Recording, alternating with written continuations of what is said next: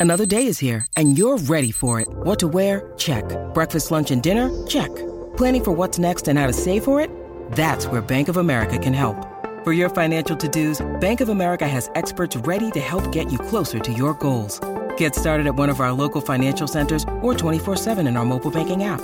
Find a location near you at bankofamerica.com slash talk to us. What would you like the power to do? Mobile banking requires downloading the app and is only available for select devices. Message and data rates may apply. Bank of America and a member FDIC. Hey everybody, welcome to You Have to Watch This podcast, our second episode for the week. This is part two of our live stream from Tuesday night, where we had Devin, Ryan, and myself all in the same room talking about Ghostbusters Afterlife. But you are here to listen to our episode on the power of the dog. Plus, we do our weekly segment, We Watch This, where we talk about what we watched during the past week between shows. So, without further ado, enjoy. So, so Devin, you you recently traveled. Uh, you flew in from London, and boy, were your arms tired. I so Ah. tired. Yeah. I'm assuming you watched this on the plane. The the, the um, nope, that's not it. That's not it. That's not it. Wait. There That's it is. The Green Knight. I did. Watched it on the flight. I did watch it on the flight. Yeah. This was I kept so I if you were paying attention last week, everything that you guys mentioned, I'm like, I'll watch that on the flight. Oh, Mhm. the flight's only like eight hours long. I had enough time for like two movies. It was this and it was uh, Horrible Bosses was what I ended up watching on the flight. Uh, really totally different movies. This is the only one I think I care to talk about. Um, because Horrible Bosses is just fun. Yeah, it was It's Green horrible. Anyway, No, I loved it. Of all the things with Jason Sudeikis we've recommended to you, That's the that's thing not went one with. of them. that's No. not one of them at all. Um, but no, I ended up watching The Green Knight. I liked it a lot. Um, who is I don't know who the director was, but it stars Dev Patel. And do you guys know the the deal with this movie? No, I Never do heard of it before. Okay, so it is a retelling of the Sir Gawain story. So I don't know if you guys know this, but basically, there's King Arthur, right? And King Arthur, I think, was essentially kind of the first MCU, where like every one of his knights had like all of these stories about them, and one of the knights of the Round Table was Sir Gawain. And he was the one, if you guys had ever heard about this, he had a green sash that he always wore and could never take off, or his head would fall off. That was like his deal, That right? that that sounds like one of those stories from that book, Scary Stories to Tell in the Dark, with the girl that wore the scarf around her neck. You took the scarf uh, You scarf know, off, it- her head would fall off. It's based on it though. Like it's based on the Sir Gawain tale. Cool. So basically, the setup for the movie is that on Christmas Day, a a Green Knight. It's basically like this guy made of trees walks into the in, into Camelot for all of the knights of the Round Table, and he goes, "Let's play a fun Christmas game. I want one of you to hurt me, and you get my axe, but then next year you have to come to me, and I hurt you exactly the same amount that you hurt me." And Sir Gawain goes, Great, I'll just kill him so this whole thing's off. So he chops off his head. The Green Knight picks up his head, goes, Great, I'll see you next year, and walks away. And that's like the setup for the movie. I thought it was great. I like this movie so much. I didn't think that I liked like medieval kind of movies like this or that they had a place in like modern storytelling. This was wonderful. I'm going to make you guys watch this soon. Awesome. I'm sold. Are you? I'll watch it. Yeah? I've er, I've heard about this. Yeah. I don't know. I didn't know the plot of it at all. Yeah. So I'm really interested to see what this movie is. Yeah.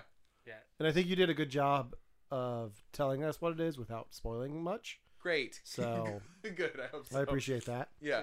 I I do like the whole medieval period. Oh, do you? It's just there hasn't been like the only movie that I felt was worth my time that was based in that era was more of like the fantasy King Arthur recently. Yeah. where yeah, it was kind talking of like contemporary mid, medieval ish, Mm-hmm.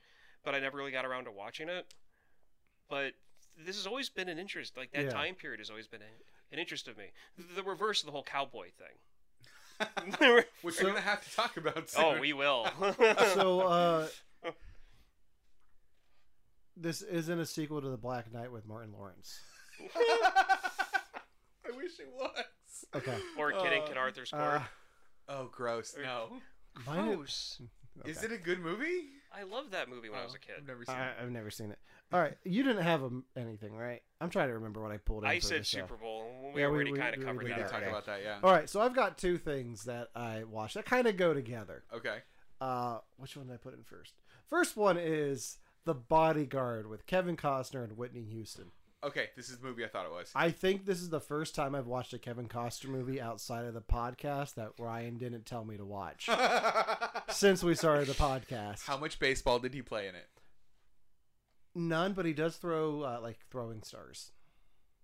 What? Yeah, I Like, didn't at, know it was part of that. at one point he's just like throwing knives at Have you a at never a tree. seen the body? I've never seen. The I've ne- Bodyguard. I had never seen The Bodyguard. You never saw it till now? No, this is the first time I saw it. Huh? I, Okay. I, I, Devin, I, I'm not going to say much about the movie. I enjoyed it. I thought the Okay. chemistry between Costner and Whitney Houston is phenomenal. Okay. I okay. want to see more Whitney Houston acting. Like I know she did some other stuff after this before she passed away. I want to check that out. Sure. Um, the one thing I thought I knew about this movie isn't in the movie because I've always seen the parodies of the Bodyguard, like in Thirty Rock, Oh where right. where um, they hit, uh, Tracy's bodyguards pick him up and carry him out Yeah, yeah, yeah. to "I Will Always Love You." I thought that was the scene in the movie. I thought like he's carrying her through the crowd Yeah. to that song. Nope. See, Uh, and this is why I. Uh, this is why when, when you first joined the show, and for like months we were doing stuff that like you hadn't seen because you thought you knew it because of like cultural references to it. It's like This this. is why I always rolled my eyes because there are cultural references, like to the Bodyguard, that are combinations of stuff that happens in the movie into one scene. Yeah, Okay. Okay. but I will say, uh, like in the first five minutes, I was like, "It's so and so, isn't it?" And my wife's like, "Yeah." I was like, "Damn it, I'm too good." Uh, but I really enjoyed it. And the, the one that, that we brought, we talked about the bodyguard before on this podcast Yeah. when we talked about the Hitman's bodyguard Oh, because they made the parody of that that the poster. yeah. Um, so I I also watched the Hitman's wife's bodyguard. Did you? yeah, I Okay, did. tell me. Sadly, I absolutely hated every second of it. Really? And I I love the first one so much. And to me, like this just fell flat completely. Oh, like, this could have been a plane watch for me, brother. This was on the plane. Yeah, it it, it just wasn't be on the plane on the way back. I, I don't think I'm going to now. Not after this. You should, because I'm curious to get your take on it. Because I don't know if it's just me, but like, it's just not the same. Like I don't know what changed. Like the characters are still there, Mm-hmm. and like the elements still the same, but I just didn't enjoy it. Was it like the plot, or like did it did it feel forced? Like they it needed felt to do- forced. I okay. think that, that's the big thing. Okay. Um, the only part that I was like, was at the very end, like the way they end the movie. It's like, okay, if you do a third one, I kind of want to see where they go with that part of the story. okay. Um, but I like Salma Hayek. Like she's the Yeah. probably the best part of this movie. But it just felt like Samuel Jackson and Ryan Reynolds were kind of phoning it in. Aw. And and in Ryan Reynolds' defense, like he is taking a break from acting right now Is he? Because he like he was in so much in the last two years. You had Right. this, you had Free Guy, you had Red Notice. Right. Um, There's I- a Netflix one too, right? there's a Netflix one, The Adam Project. He just Yeah. did that musical with Will Ferrell that's coming out this year. oh yeah. So that's a lot to do back to back to back. yeah. Um, so he's taking a bit of a break, which he pro- he definitely He deserves it. Yeah. Um, but on a side note with Ryan Reynolds, did you guys see that he posted an image of himself in the in his Deadpool costume Sunday night Did he? around the time the Doctor Strange trailer came out? People think that they see Deadpool in the Doctor Strange poster. I don't think they do. I, I don't think they do either. No. Um, wh- do I think he's in it? Probably. I would love it. I would love it if he was in it. Um, This is how you bring him in it. Yeah. Um, but that post got deleted really quickly. Oh, did it? Yeah. Ah. Probably because the costume designer from from what I read, the costume designer for Multiverse of Madness was in it. oh, okay. So- Sure. That would be why. Yeah. Um, but yeah, very disappointed in Hitman's Wife's Bodyguard. Shoot. Yeah. That's a shame because I did really like the first one because we watched Yeah. that here. Um, yeah, I was not a fan. Ah, that's a shame. But Oh well. Hmm? Yeah. You win I mean, some, you lose give some. it a shot. Like maybe I just wasn't in the right mood. It just didn't didn't hit a chord for me. I mean, this feels like a decent airplane movie. Like it feels like it has like enough laughs that like you can pay attention to it while you're like you know on a There small just screen. weren't any laughs though. Like Oh, that's the weren't there? thing. Like yeah, there there are moments that are I I can see like okay, this was the joke. Yeah. It just wasn't funny. You have like the Ryan. Like Ryan does that. Like That was a un- joke. So that's the- comedy. That that's comedy. That's that, They did a funny. that was a joke. that was a joke. like at one point he protects Salma Hayek from like a, a a gunshot Yeah. by pushing her by the chest, and she's like, you, "You like my Oh. boobs, don't you?" I'm like, "That's not funny." Yeah, like it, it, that's- it's like a whole weird thing.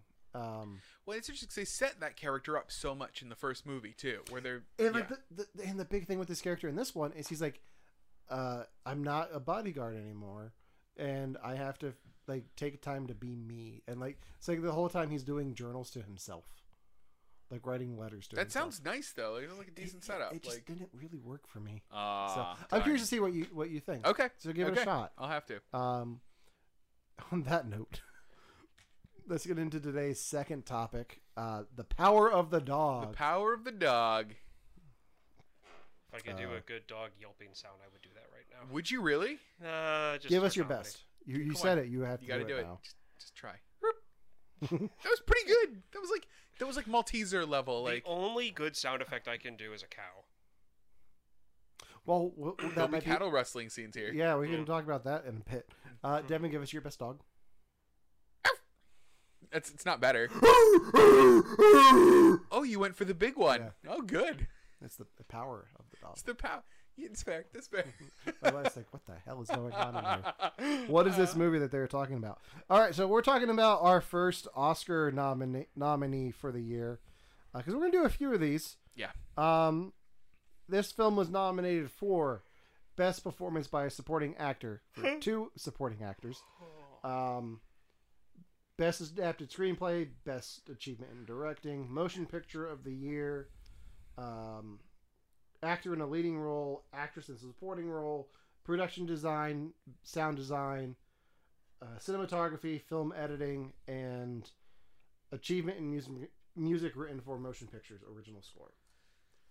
Uh, so that's a lot. That's a lot. I don't know how much of that I agree with.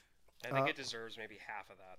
There's, I think there's only like two I don't agree with. To be fair. So, if you haven't seen the Power of the Dog, this is the the summary that um, IMDb gives. I can't imagine uh, this doing it justice. Char- charismatic rancher Phil Burbank inspires fear and awe in those around him. When his brother brings home a new wife and her son, Phil torments them until he finds himself exposed to the possibility of love.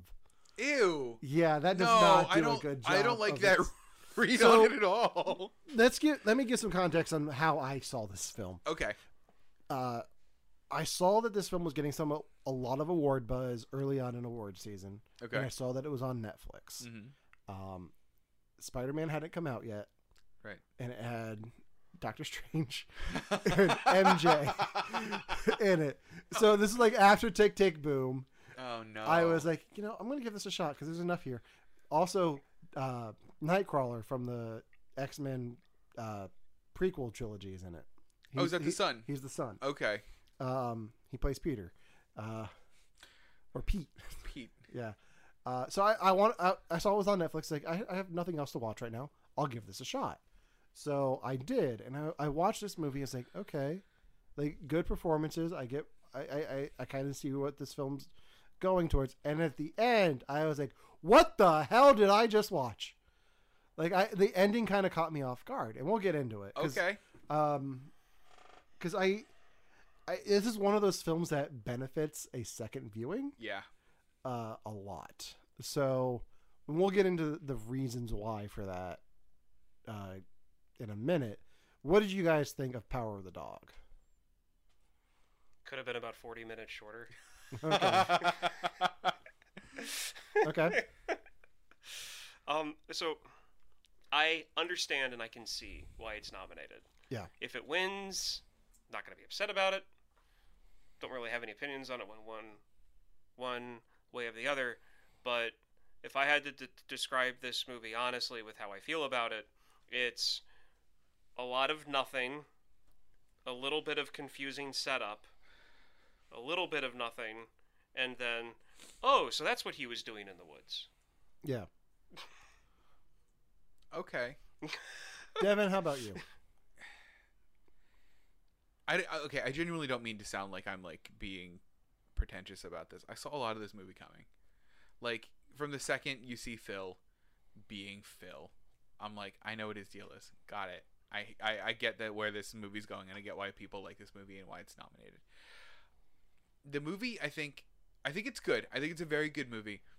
I think the movie does tension in a weird way. I think it like portrays tension in a way that not a lot of movies do. And I think some of that gets not I think that some of that gets misconstrued as nothing. When in actuality this is supposed to be an incredibly tense scene. You're supposed to feel for every character and every action that they're doing and everything is supposed to mean so much to you, but because I think of the score and I think because of even the cinematography, I think that it doesn't telegraph tension the way that we're used to seeing it in movies. I, I think the tension is a lot. Like I, I'm going to ask you a question, Ryan, and I don't mean to offend you in this in any way. Did you watch this while you were on your phone? No. Okay, so you just sat there and watched it. Yeah. Were you distracted by anything like your cats or anything while you were watching it? No. Uh, honestly, my thought was how much of this movie is not about awkward situations. Okay, because I Uh, right, and you don't like awkward situations. I'm not a big fan of Yeah. like that kind of stuff because I mean, granted, look, I was getting pulled into the movie. Okay. I was. It's just this movie suffered from one of the aspects of like Western type movies, cowboy type movies that I can't stand. And that's the like watching the cowboy walk 30 seconds out to the ranch. And then watching him kind of think to himself. I wouldn't even call this a western though. But there were still those shots It's in it. it's the setting. I think that's just the art house film aspect Which, of I mean, this. I thought to myself about halfway through this, yep, this definitely feels like a Sundance movie. Yeah, I mean, y- y- fair, fair, because it, it definitely has that. I mean, so the book was based on literature, right? Mhm. Like, Power of the Dog is part of the American literary canon. I think this is the first time it's been adapted to film directly like this. And because I knew that going into it, I knew how it was telegraphing what it's telegraphing, right? Because I read a lot of American literature. I kind of got what it was doing. I think that the setting was important because the setting helped to develop Phil and I think Phil ended up being a product of his setting, and I think that became the problem. Like I think that it had to be cowboys because Phil had to be a cowboy, and Phil couldn't be who Phil And that's fine. and Phil couldn't be who Phil was. Yeah. So I think it was as much a commentary on like masculinity, especially Yeah. during that time of hypermasculinity, Mm-hmm. and I think that you had to put it there for that reason. I think that maybe it would have worked in like a gangster setting, maybe, like as well. But like I would have rather have seen a western, especially with the type of views that we got, than like this in a gangster movie. hmm and that's and that's and that's fine Mhm. like i understand when it comes to like this story being told in the time period that it was Yeah. is fine i'm fine with that even with my misgivings with the whole that era of american history Yeah. and that culture that we had in that in those parts of the, the country besides all my issues with that i understand that this story is best told in that structure Yeah. and that's fine when you said that it was one of those things when you mentioned about how Phil and you kind of like you saw where where you know where where you know, where where things were going as things started like tailing off Mm-hmm. or as as things were being done at at the start of the film explaining the characters I had that same thing Okay, good. So you were yeah. and Well, it telegraphs it all pretty loudly. yeah, like I mean, you've you've got Phil. You've got Phil doing. Um, you've you've got Phil being Phil, and then you have his brother, pretty much just being completely agitated and annoyed by his Mhm. brother, and I would say it was probably when, and I'm I'm just gonna come out and say it, when his wife starts drinking mm-hmm. and the way that uh, Pete was getting treated, that's when I was like, okay, something's going to happen to Phil. Yeah. And then when Pete goes out and finds the dead cattle, so, but be- be- be- be- before I go any further, Yeah. I know, I know what ropes are made out of. I know what sinew is. Mm-hmm. My grandfather was a cattle farmer in Arkansas, Oh wow. so I know this stuff. You have much broader of a connection than I So do. as soon as they showed him like go up to the cow, especially after them showing him like do the crap to the rabbit that he was doing. Yeah. I was like, okay, I think I know where this is going, and it went Okay. right there. Well, let, let's let's save that for a little Okay, bit good. because I don't want to get too spoiler heavy Yeah, in this yeah. if people people haven't seen it. Um, let's talk a bit about the performances. We talked a lot about Phil, played Yeah. by Benedict Cumberbatch. Mm-hmm. Um, what did you think of his performance in this? Because I definitely saw way more Benedict Cumberbatch in this than I ever thought I'd see. in Doctor Strange. Oh my gosh, me too. Yeah, Yeah. I didn't. Yeah. So I liked his performance in this. Got to was- his Benedict. Ah, yeah. Ow. his performance in this was great. Yeah. It really was. liked I can understand why he because he's up for best actor, right? Yes. Yeah. Okay. I could totally understand why he's nominated. I could totally see him winning this. I'm gonna I'm, I'm going to assume you're going to have us see some of the others. Yeah. Okay. Good. So I'm definitely going to put this. Granted, it's the first one I've seen. It's at the top of my list. We'll see if it stays. But I have to say, he really got me into hating the character, which is what you're supposed to do. To a point. I mean, you're supposed to feel pity for him too, but at the same time, yeah. What's the whistling for? Uh, That's what he did. It's the it's the the song that he torments her with. Like she's trying to play on the piano. Yeah, see, whistling the tune compared to hearing the banjo, I'm not going to pick up on that. Well, he whistled it too. yeah. oh, Uh, I he- didn't. Yeah. I, I'm, He- I remember the banjo playing. I think he does such a great job of being manipulative in this Yeah. film, hmm and he's so like, is cunning the right word? Yeah. Cunning. I Like- think cunning He's a be right method word. actor, right? I think so. I'd hate to be on that set. I don't. Oh. I don't think him and Kristen Dunst got along. I, I can't imagine they did. Um, It's called acting for a reason. It, it's Yeah. fair. It's fair. Okay, so I think the part that surprised me the most about him is when you find out that Phil, like, was like top of his class in university, and he wasn't like an old redneck ranch hand his entire life. That part of it surprised me because of how well his performance was up until this point.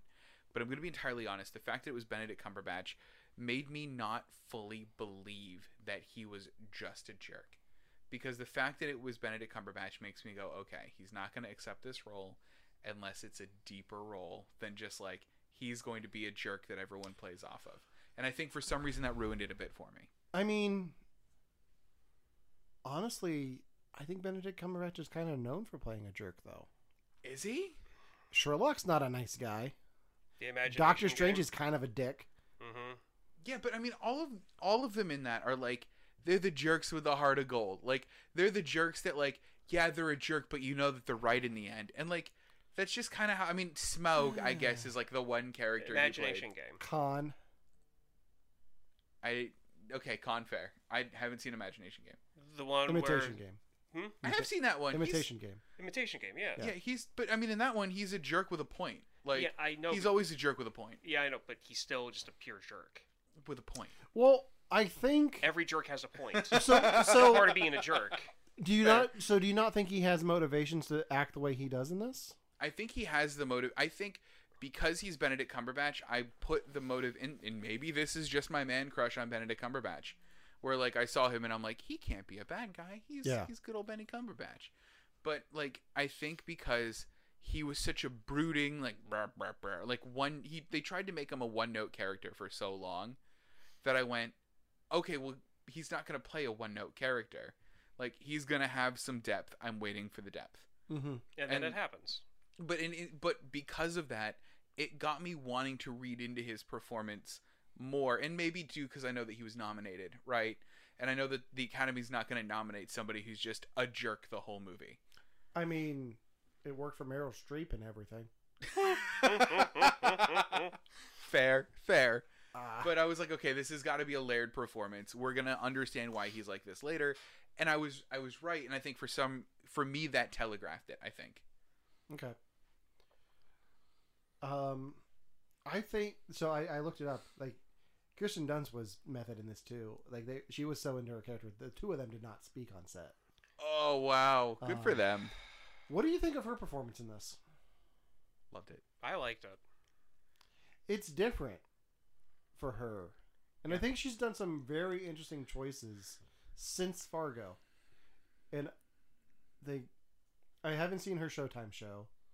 what's that one uh, I forget what it's called. Um, it has to do with like aerobics in or something oh in weird Florida. Um, I, I don't know about this one. I, I'll look it up. But I I really like her performance in this because she plays like the like I don't even know how to. How would you describe her performance in this? Are we, On becoming a god in Central Florida. That's the name of her show. Is it based on like the cult from Central Florida? I think so. Yeah. Oh, that's fun. uh, to to me, it was I almost got her like. She says that she never drank before, but I almost got like the feeling like if her character, if this movie would have been done now, on like a cattle farm Yeah. somewhere, like but it was like 2020 Mhm. like i feel like they would have made that character more of like a oh i'm a recovering alcoholic Sure. Sure. type because of how it affects her Mhm.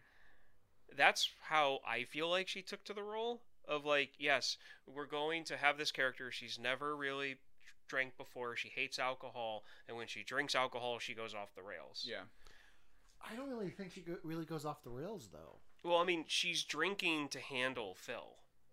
She's Yeah. drinking to handle him, and she feels like she has to drink all of the time to do it because he's there all the time, which causes her to again like sneak alcohol everywhere, which to me is going off the rails. It's a defense mechanism. It is.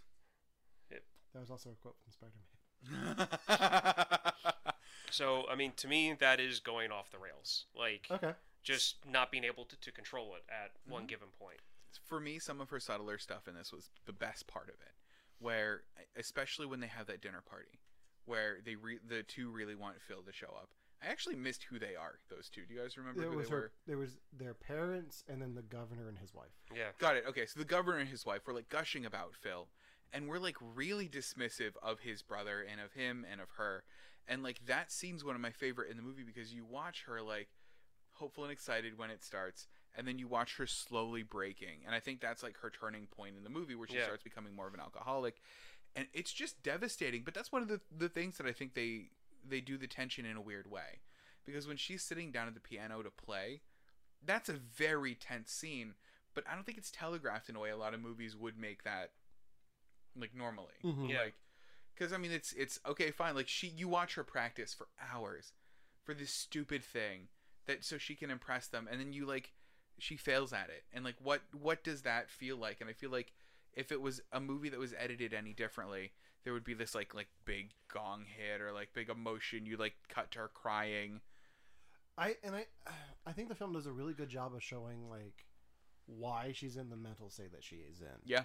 Because the Benedict Cumberbatch performance, like just he doesn't even have to say anything. Just the way he looks at her and she looks back at him, Mhm. like it's such a look of disdain. And I think it's so powerful with how he treats her. Like it works so well to tell both of their stories, and like what his motivations are for her, like it's just absolutely devastating to her whole way of life.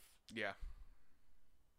Um, I the more I talk about this movie, the more I like it. I'm gonna be honest, like, because the more you guys are making me remember like the parts of the performances that I thought were really great. But I, I think I'd have a hard time recommending this movie to just anyone. Like, yeah, and like I saw this and I had no one to talk about it to. right, right, So I was like, okay, this was nominated for all the Oscars. Let's talk about Well, it. absolutely, yeah.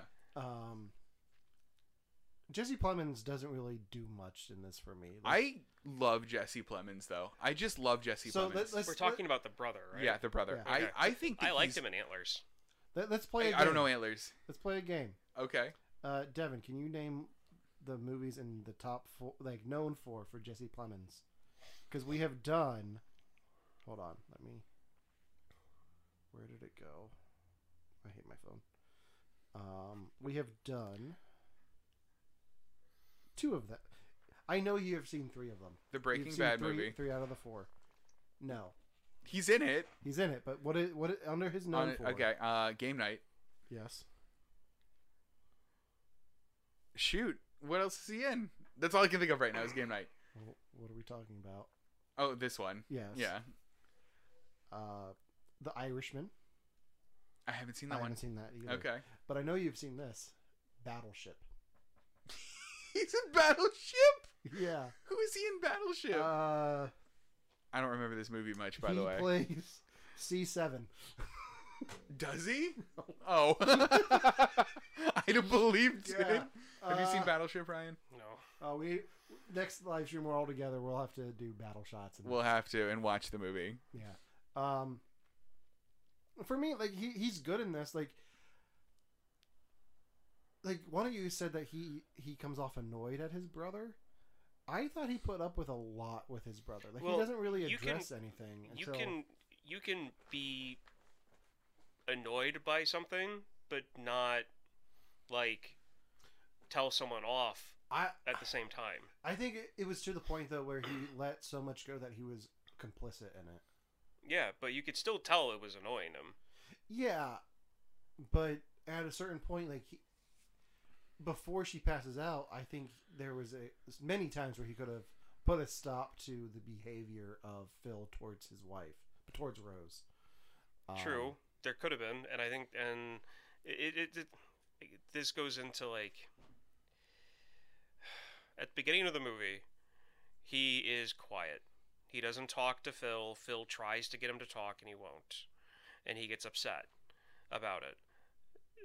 That's where you know his brother is getting complicit in it. Mhm. He's just like he he doesn't see it anymore, but he's still annoyed by it. You can see it in his face, especially during that dinner at the beginning. Mm-hmm. And then getting involved with Rose, he's distracted, and it's like he has someone else in his life, so he can actually like have something that's outside of Phil. And I feel like that's one of the reasons why he kind of starts to ignore Phil's, you know, grumpiness, for Mhm. lack of a better term yeah. um towards Rose because he has Rose there and that's what he's like and that's who he's dedi- and, and that's who he's de- de- de- de- dedicated himself to um but I feel like what got him to like get up the nerve to just drive out to where her like inn was to where her like restaurant was in the first place mm-hmm. was to get away from Phil. Like the fact that Phil has been just bothering him so much, he got you know th- th- that's what kind of gave him the like you know the, the the willpower to from being this like quiet person we meet at the very start to being someone that just goes up and knocks on his crush's you know back door and goes hey can I I'm, I'm just here to visit Yeah. I think he's a restless guy. I think that's what it is. I think when we see him in the beginning of the movie, and it took me a while to like understand what he was doing. I think at the beginning of the movie, we see him so bored with cattle rustling and owning the Mhm. farm and running it. I think he's so over it, and I think he's looking for the next obsession. I think that what's her name, Rose. Yeah. Rose I think Rose becomes his next obsession, and by the end of the movie, we've seen him moved on. Because at some point, you watch it, you you hear Rose say, "Well, you know, he's out in town this week, so it's just us and Phil." And either the last part of the movie takes place in a single week where he's just gone, or he's just gone all the time because he's moved on to his next obsession. It is no longer Rose. She didn't quite fill whatever void that he's looking to fill. So he's now moved on to something. He's now bored and done with Phil, doesn't care. He's bored and done with Rose, doesn't care. They're kind of all up to their thing, but he feels that he has to protect Rose because it's it's the thing that he's left behind, and the same way he has to protect Phil. See, I, I- have a trouble. I have trouble believing that because by the end of this, like he's the one who, like, talks about her not being well. Yeah, Like he's the one who is like, that he finally takes a stand for her. Mhm. So I think he does still care. okay, Um, but and I, I, because he is there for the last part of this movie, like he's Mhm. still running the ranch. Like that, the that morning, he's asking where Phil is, and hmm and all of this. uh, He's the one taking him to the hospital and all of Right. that. So, um, I think he does still care. yeah Um, and the way I took it he was gone for a week okay. And That's he was how just I gone see for the the whole week because thing. because they said that, and I was like, well, he should be back by now at some point, and like he just kept not showing up, and I didn't know if that was just like it took place over a week or like he just like, because moved there on. were scenes where his brother was back hmm and then they show um, Phil going out to like the rest of the cattle hands, and they're teaching Pete how to ride. Got it. Okay. Yep, I remember that. Yeah. But in between that, like the father does come back. I mean, not the father, but the brother does come back because Phil says how how long have you had him like this, and he said about two weeks Got it. or three weeks. Yeah, so they do road. like talk about Yeah, passage of time there. yeah. I think I think I like stuff like this though. I like movies that do stuff like this and and where like it literally invites discussion later about it. I think cuz like you can tell that there's stuff going on kind of on either side of the movie kind of before and after that we're not privy to but you get based on characters' actions. I think that they leave enough that's kind of vague in metaphor kind of latent in the movie that they want you to go out and talk to somebody about what you've seen to see if you got the same thing, right? And I think I do enjoy that a lot. Where like, because there's sometimes we talk about movies and I'm just like, did you guys like it? Yeah. Did you guys think it was funny? Yeah. Ghostbusters. Yeah, Ghostbusters. Not even Ghost. I mean, it was the the Stripes talk that we had. I love Stripes, but once we got to the fact that we all liked it, we all thought it was funny. We all like Bill Murray in it. Like, I don't know what else to talk about Stripes. but like in Yeah. this one, we've talked about the movie for how long? We haven't talked about what the power of the dog was, and we Yeah. haven't talked about We haven't talked about the son. we haven't talked about the son even at all. Yeah. But there's so much to unpack about the movie, and I think I like that because I like that in the age of COVID, where like everybody's kind of like huddled together, I like something that's gonna invite communication. I think. Yeah. Uh, so- let's move on to uh, the final nominee for an acting category from Yeah. this film.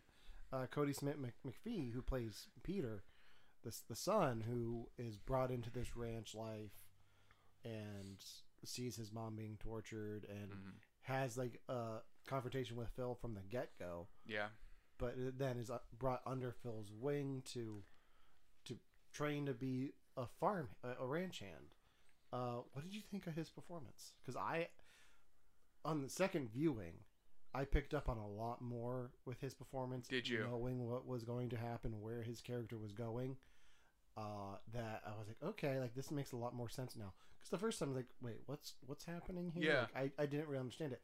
Seeing it the second time, his his storyline makes a lot more sense the second time for, or at least for me. Okay. Okay. Um, but what did you guys think? It- to me, he was the best part of the movie. was he? Yeah, because he he was the one that hey that like had me guessing a lot about like who he was as a person and his personality. Um and even though he's not in like like at the beginning they kind of like slowly get through like the relationship between the brother and Rose and then what to do with the son and Yeah. Phil's interpretation of him. And that's what kind of made me focus on the son a bit more than I probably would have normally. Mm-hmm. Um, but like him coming back, the whole thing with the rabbit, Yeah. and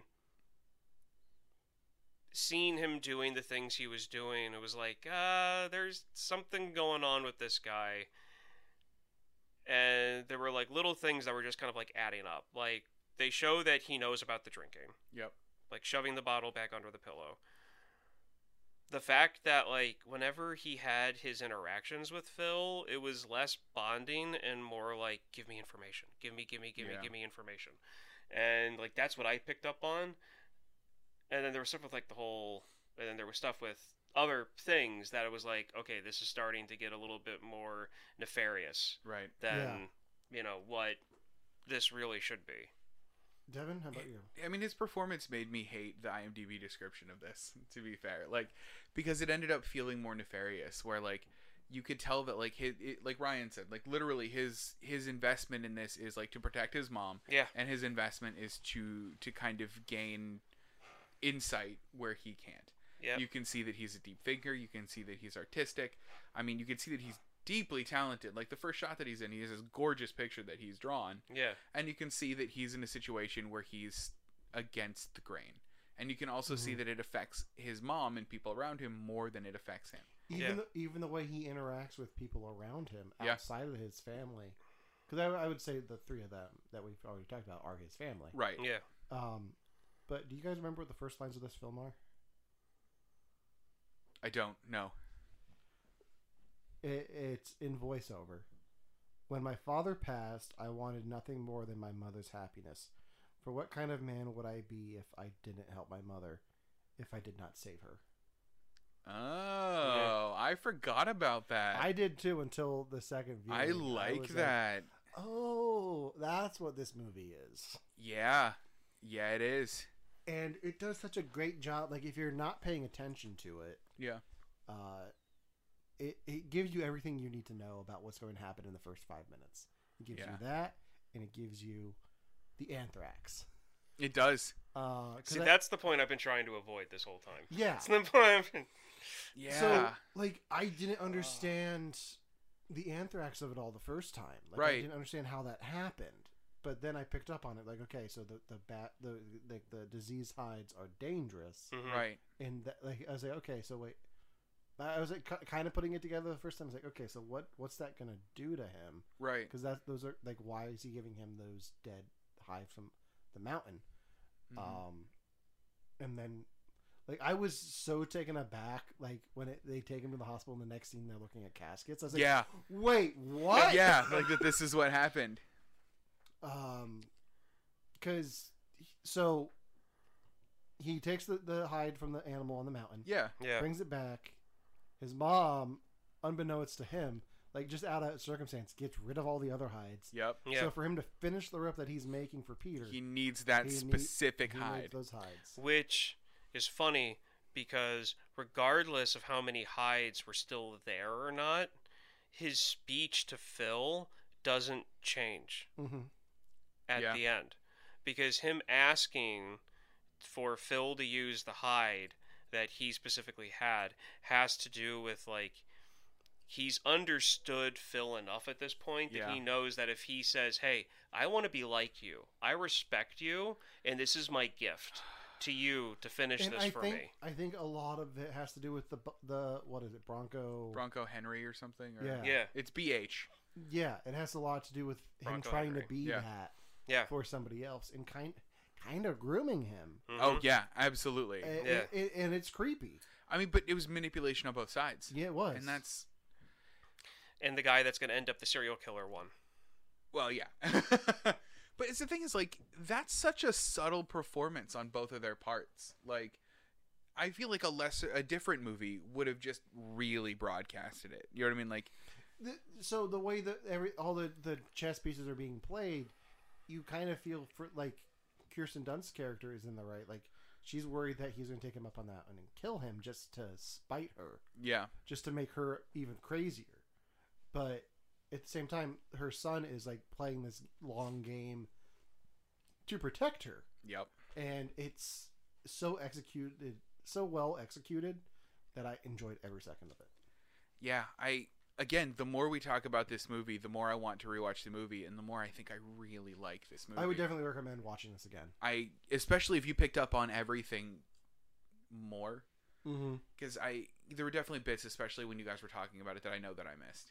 Like, The the thing is, too, like with me, th- th- th- th- there was a lot of stuff in this because my grandfather was a cattle rancher. yeah, There was a lot of this that I just like, just seeing the equipment, seeing what they were doing, knowing what they were doing, and hearing key things. yeah, Like when it comes to like when a cow dies, like just gets sick. yeah. Like, yeah, no, you you stay away from You it. You don't touch it. You keep you keep the other cows away from it. Yeah, You do what you can until you find out exactly what that cow died of, so you know how to treat the other cows. yep, And back then, you just assumed every cow had anthrax. Uh, um, anthrax, especially you know, given that time period where they were in the country. right. It's a given. You just you stay away from it. Let just let the crows take it. Let let the wild animals at it. Just you know that's fine.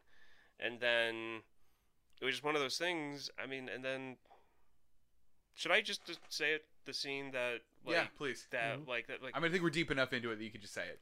when they showed the son right out on his own. Yeah. I'm like, okay, well they've established that he's new to this. Yeah. So either he's riding out on his own as kind of like the way in the military, the reason why drill sergeants and drill instructors are so hard on you, they're wanting you to hate them so that you prove them wrong. Right. It's that whole thing. So I'm like, okay, so either he's doing that, but that's not the kind of re- relationship he has with him, mm-hmm. or he's doing something else. Right. And then they show him come across the dead cattle, and they've already showed a dead cattle and mentioned the anthrax. Yep. Again, the whole Chekhov's gun thing that Yep. I've learned Mhm. talking with you, Yeah. and I'm Well, like, it is, though. okay, so that's what's happening here. and then they get to the point of like him using sinew to make the rope, and I'm like, Wait, and, and they did that even. I mean, they telegraphed it even more when they showed Benedict Cumberbatch like castrating that bull without gloves on, and he cut himself. yeah, And you're like, got it. He's really reckless with his hands. Like, Yeah. He'll just do this and cut himself because he doesn't take care of himself, yeah. and he calls it manly. Yeah, and so that's where like that's kind of where like I started picking up on like the son and like realizing like hang on a second, he's he's pulling information out of Phil. He's not trying to be an apprentice here. Like this is this is recon that Yeah. he's doing. He's trying to figure out a way to pull this off. Mm-hmm. And then to me the telegraphing part is when they telegraph the rope Yeah. at the end. That's basically a whip.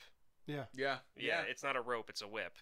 But yeah, like that that that's just one of those things where it was like man, that's like this long 2 hours to get to an ending like this. I don't know. long. I I think it's I think it's earned. I really do.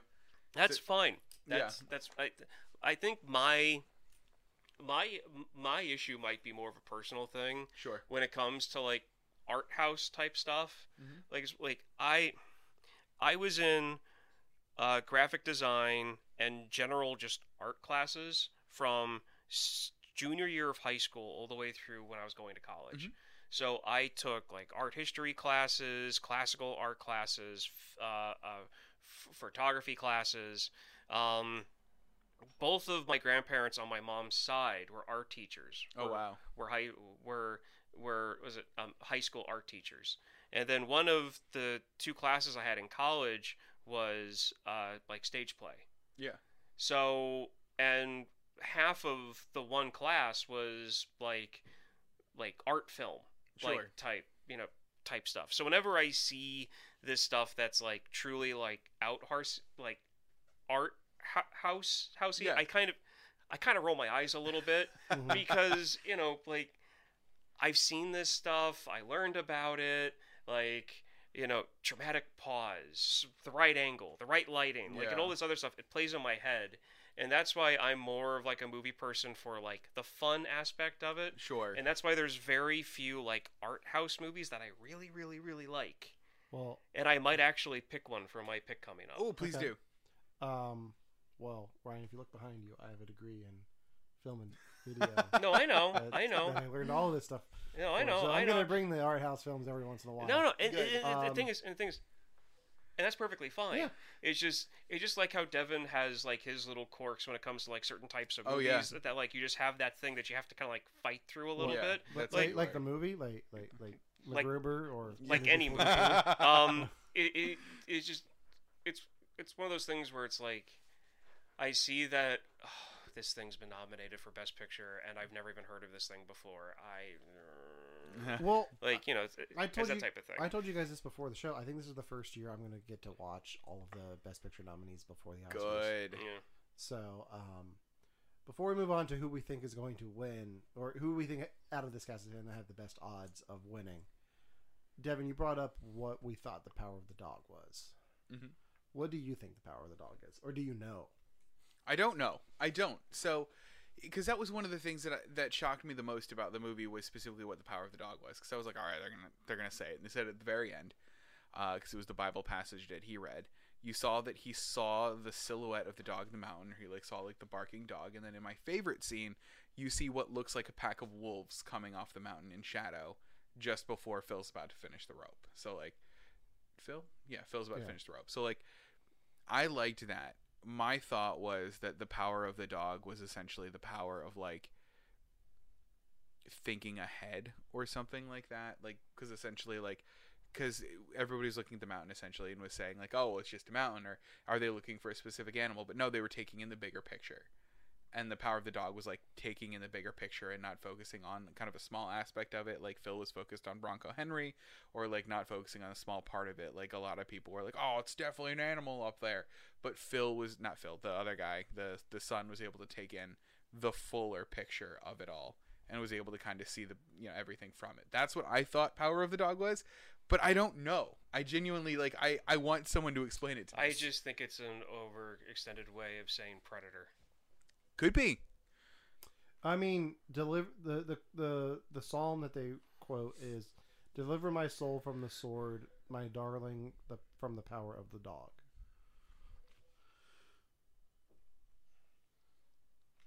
I mean, I- I, I think I think Ryan kind of gets it right. Like the the deliver my soul from the sword, deliver my soul from the power of the dog. Like deliver my darling from the power of the dog. Like the beast that, like I, Mhm. I think the the beast, like the dog is a stand-in for a beast Sure. or a predator. Like I think that that kind of fits. and that like Phil ends up being the predator there.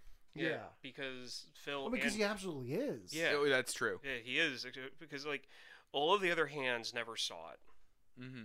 They were looking at the mountain. Phil knew what because I mean Phil was Phil Phil was probably telling him like there's something up there. Yeah. There's you know there's something up there and you'll see it. And so they're all looking for something Like and they've all kind of narrowed it down that it's got to be an animal. Yeah. And this is probably from like years of like doing it. Mhm. And then because Phil's like you, you saw that? You just saw that now? Yeah. Yeah. Like And I like think that whole thing. I think that moment is also like he that that's pure awe in that moment that he Yeah. actually saw that. Mhm. And I think that's also a good moment of like I think that's like the turning point for their story. Like he that's where he buys into Peter as like uh completely like he completely brings him in under his wing to teach him how to ride, teach him how like make him this rope. Mm-hmm. Like, he's already started it, but I think that's the point where he becomes fully committed to it yeah. and like trades over his trust. So Was that a manipulation on the son's end? You think? Yeah. I think Yeah. so. Yeah. That, it wasn't like a mo- a genuine moment of because that's also the only time that I remember seeing a shadow of what they were talking about on the mountain. Yeah. Because that one was pretty obvious. Yeah. Hey, uh, shout out to our, our friend Jared over at Rum Runnas Podcast who just let us know that you can watch our stream live on our new site. No way! Oh. hey, And we're playing there too. As very well, so, cool. Thanks, Jared. um, yeah, so hopefully he, he heard that. Um, yeah. Okay, so we talked about the four acting performances here Yes. that were all nominated for for Academy Awards. If you had to choose one of these performances to win an award, which one would you give it to? Kristen Dunst. Okay, why? I, I think it's a dinner scene for me. I think the acting is done so well. Like there's that moment where someone's like, I don't want I forget the son's name. The the Peter. Not not the son, Oh. sorry, the the brother. Oh, um, Um Jesse Plemons. yeah, Jesse. where someone's like, I don't want his concoction or something like that. And you literally watch her face drop.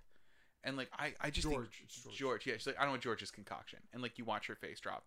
And you watch her try so hard to please these people and it not working. And then her own kind of will breaking throughout the movie that Mhm. it's really heartbreaking.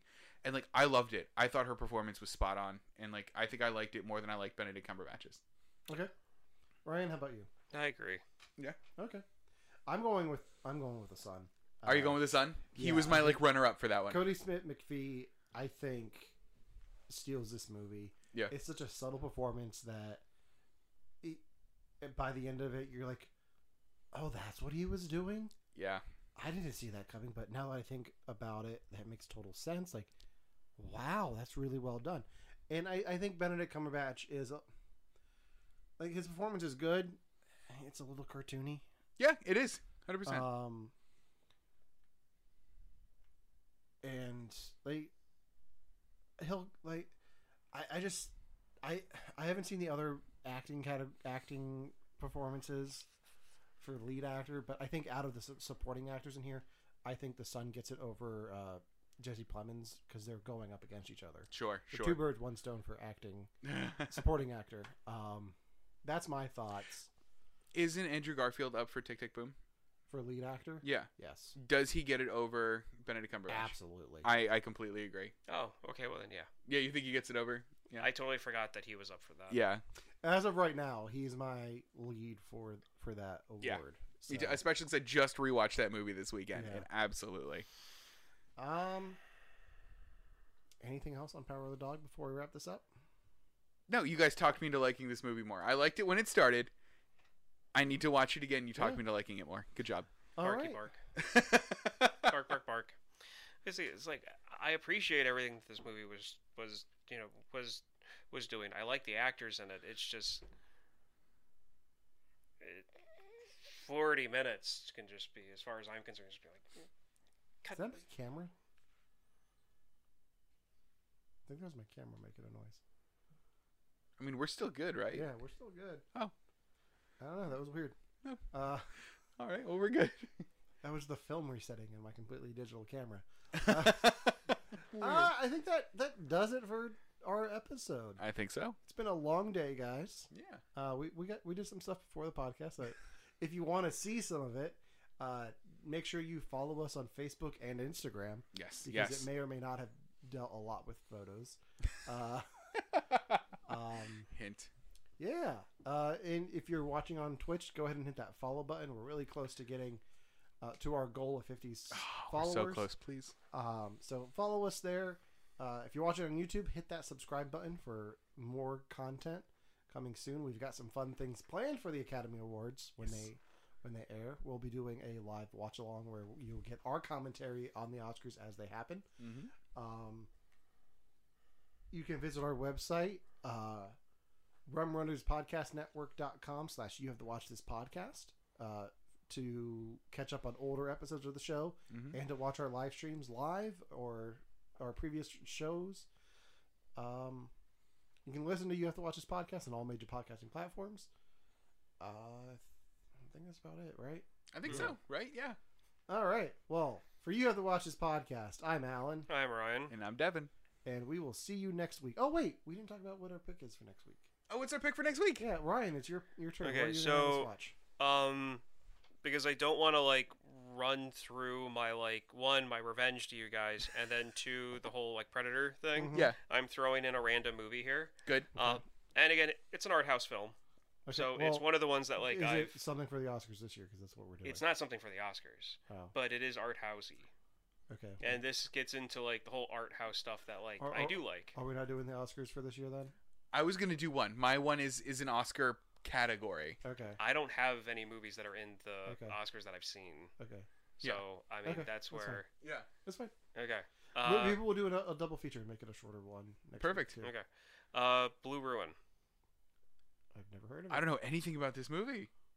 I'm so excited. I'm not going to tell you anything about it. No, Blue Ruin. not even a not even a teaser. Fine. Yes. Blue Okay. Ruin is pretty much like the name of the car that the main character uses. Good. Okay. Okay. Um, I think we're gonna do a mini Oscar thing next week Okay. Good. because I'm, I'm gonna steal yours. Uh, Do it. I, am gonna do watch it. Encanto. before Okay, you should. You You guys have absolute- already seen it. We'll yeah. talk a little bit about that. Okay, Yeah. you absolutely should. I I want to rewatch it anyway. So Yeah. so, So- Blue Ruin and Blue Encanto. Ruin and Encanto. Love it. Encanto would just be part of the we watch this. I think. Okay, We'll perfect. keep it short Yeah, uh, and talk about Devin, Ryan's pick. I Right. am excited. All right. Yeah. Oh, all right. So, Blue Ruin. Blue Blue Ruin. Ruin. Okay. All right. So blue and then ruin. All right. Awesome. All right. Well, let's watch that next week. Uh, we'll watch that for next week. So Perfect. until next time, for you have the watch this podcast. I'm Alan, I'm Ryan. And I'm Devin. and we will see you next week, where we will be talking about Bruno. Oh. Oh, it hurts.